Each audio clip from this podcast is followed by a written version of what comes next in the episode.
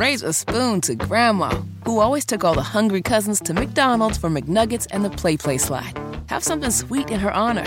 Come to McDonald's and treat yourself to the Grandma McFlurry today. Ba da ba ba ba. At participating McDonald's for a limited time. I, I, have to admit that I really have a strong opposition to the word hypocrite. I, I, I find that people use it as a catchphrase. They use it as a bit of sloganeering. They use it because they're lazy. When oh, the hypocrites here and the hypocrites there. It's not a that, that that's not a way you engage a conversation. But sometimes, if the hypocrite fits, well, what else can you actually say? Tony Katz, Tony Katz today. Good to be with you. Find everything at tonykatz.com. And this is the conversation about education. When you talk education, you bring in Corey DeAngelis. There he is right there, senior fellow, PhD, the American Federation uh, for Children is where you find his work. And you have been front and center in the education conversation, the education debate. And the first person I ever saw engage the conversation that money should follow the student and not uh, the system. And of course, you have been in uh, constant fights with people like Randi Weingarten, uh, head of the American Federation of Teachers. Here is the latest tweet that she put out Texas teacher fired for reading Diary of Anne Frank to the class. This speaks for itself, but that's not actually the whole story. The story is about those educators, Corey, who say that you shouldn't have a say in where your kids go to school but yet they make different choices. This is your opinion piece over at Fox News about the head of the Chicago Teachers Union who chose for her own kid a private school, but says that if you choose a private school or a different school for your kid, you're a racist. Tell me, tell me that story. Yes, the Chicago Teachers Union boss Stacy Davis Gates, who just last year called private schools segregation academies and said school choice is the choice of racists. And then she turns around this year, pulls her kid out of a the public school system, which is an absolute dumpster fire in Chicago. I believe only about five or six percent of black students are proficient in math in the Chicago public school system. And she's sending them to a private school that costs about half as much as what they spend in the government schools, about fourteen, fifteen thousand dollars per student eh, for the tuition in the private school, whereas the government schools spend about twenty nine, thirty thousand dollars per student per year. And just last year, the same hypocrite said that the reason that she can represent the teachers in the public school system as the CTU boss is that she uh, has legitimacy because she sends all of her kids to the public schools. Well, that didn't last long, did it? Just uh, this year, she sending him to a private school. And when she was confronted on CNN about it, her basic defense was, uh, "Well, he, my son plays soccer, and racism this, racism that." It was that she was total deflection. And what if other kids want to play soccer?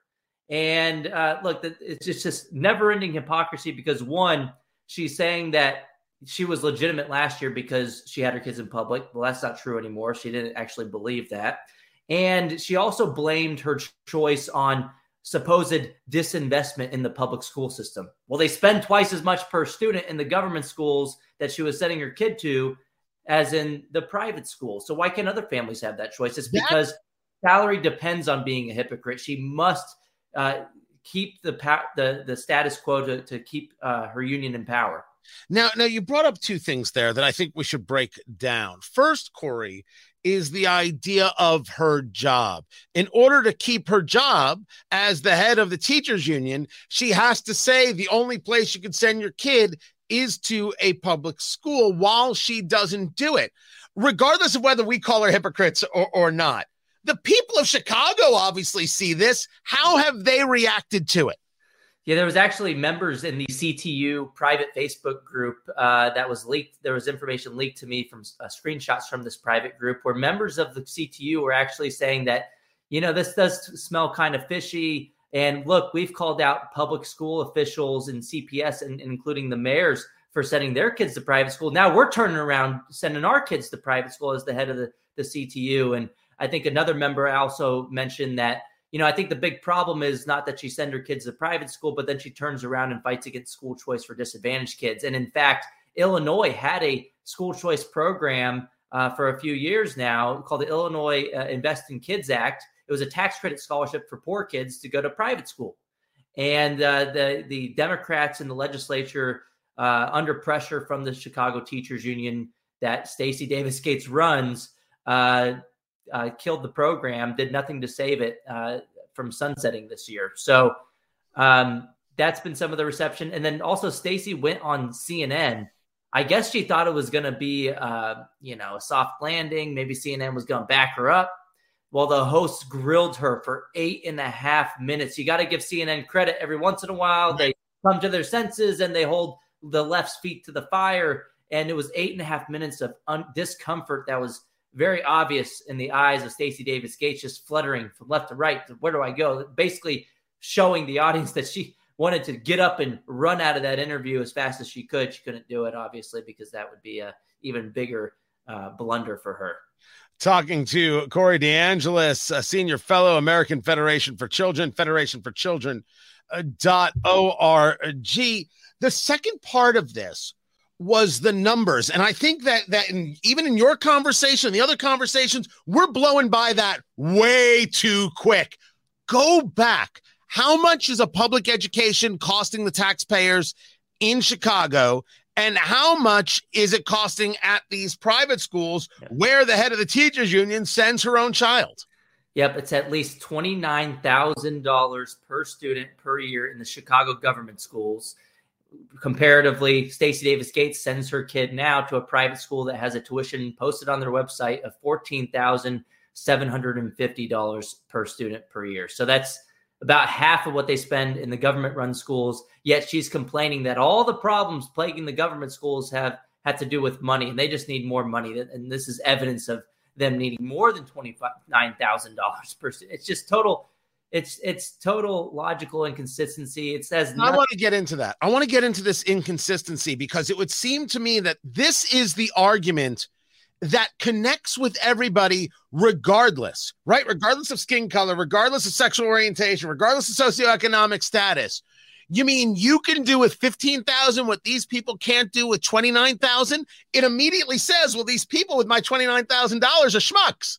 I mean, they're just not capable people. How do you, whether it be at the Federation for Children.org and some of the organizations that you work, do you try and capitalize on that with members of the community?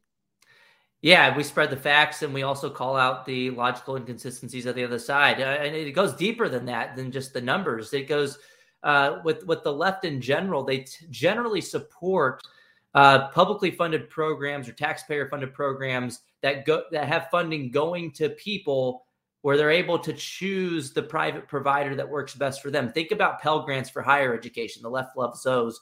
And uh, with Pell Grants, the funding goes to a student and they can choose the public university if they want, but they can go to a private, religious, or non religious university.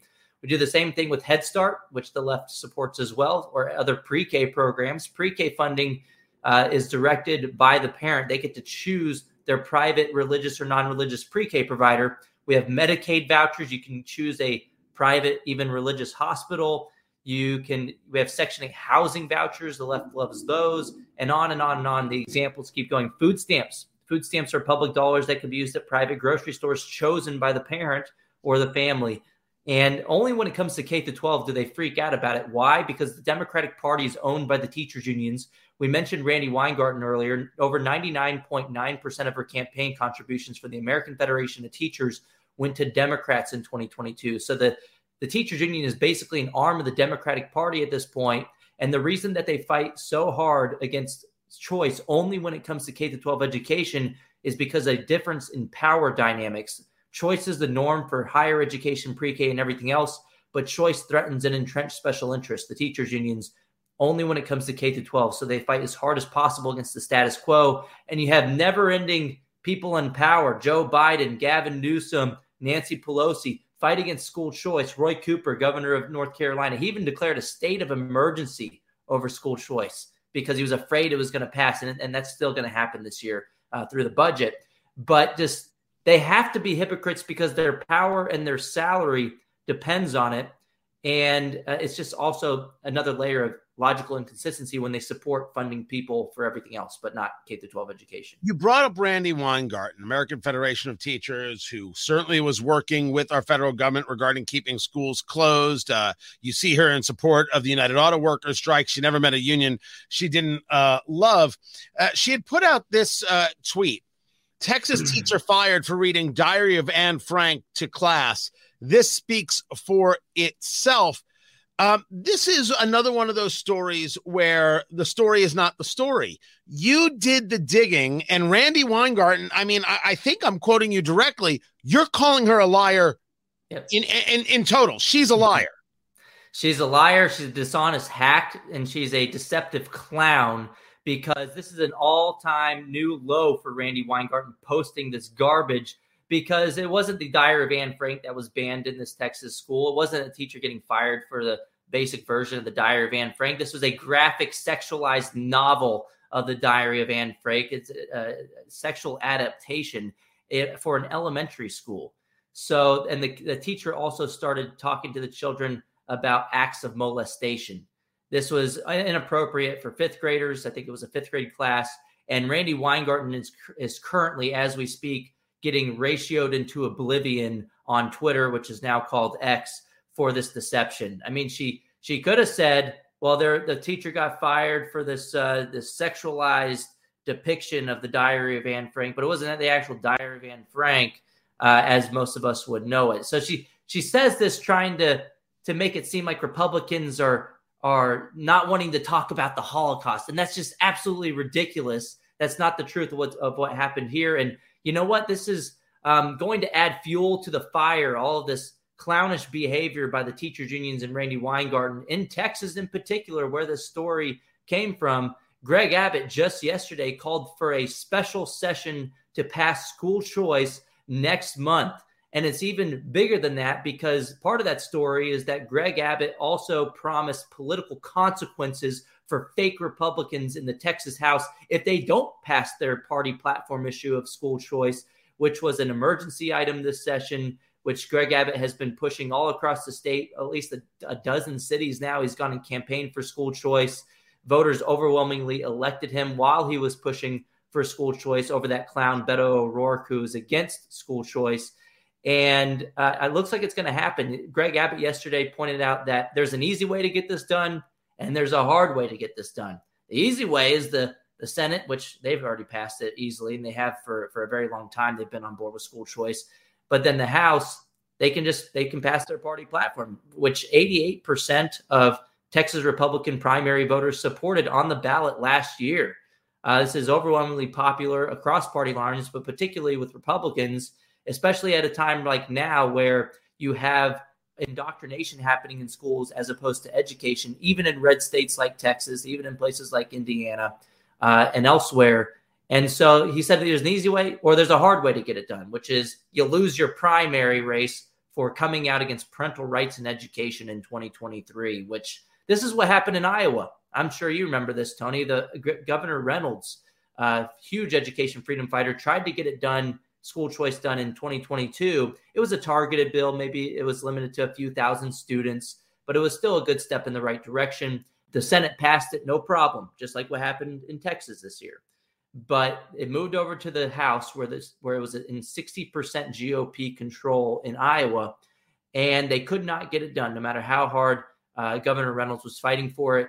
Well, what happened after that was she primaried a bunch of those fake Republicans in the Iowa House and voters held them accountable for opposing their party platform of parental rights and education. And then yeah, it's passed universal school choice, the first state to do so this year in 2023. So they got an even better program after the primaries. It's that this is becoming a not so much a litmus test, but a a focus for uh, the the political right, and there are so many who are desperate to avoid the cultural issues, right? They they don't I don't want to play in the cultural issues. We've got real issues to handle. This is a real issue. Families being able to decide what's best for their kids is is is a real issue. In, in 30 seconds or less, uh, uh, Corey Corey DeAngelis, um, uh, you you find his work uh, everywhere, and of course, you can find him over at the American Federation for Children, Federation for Children.org.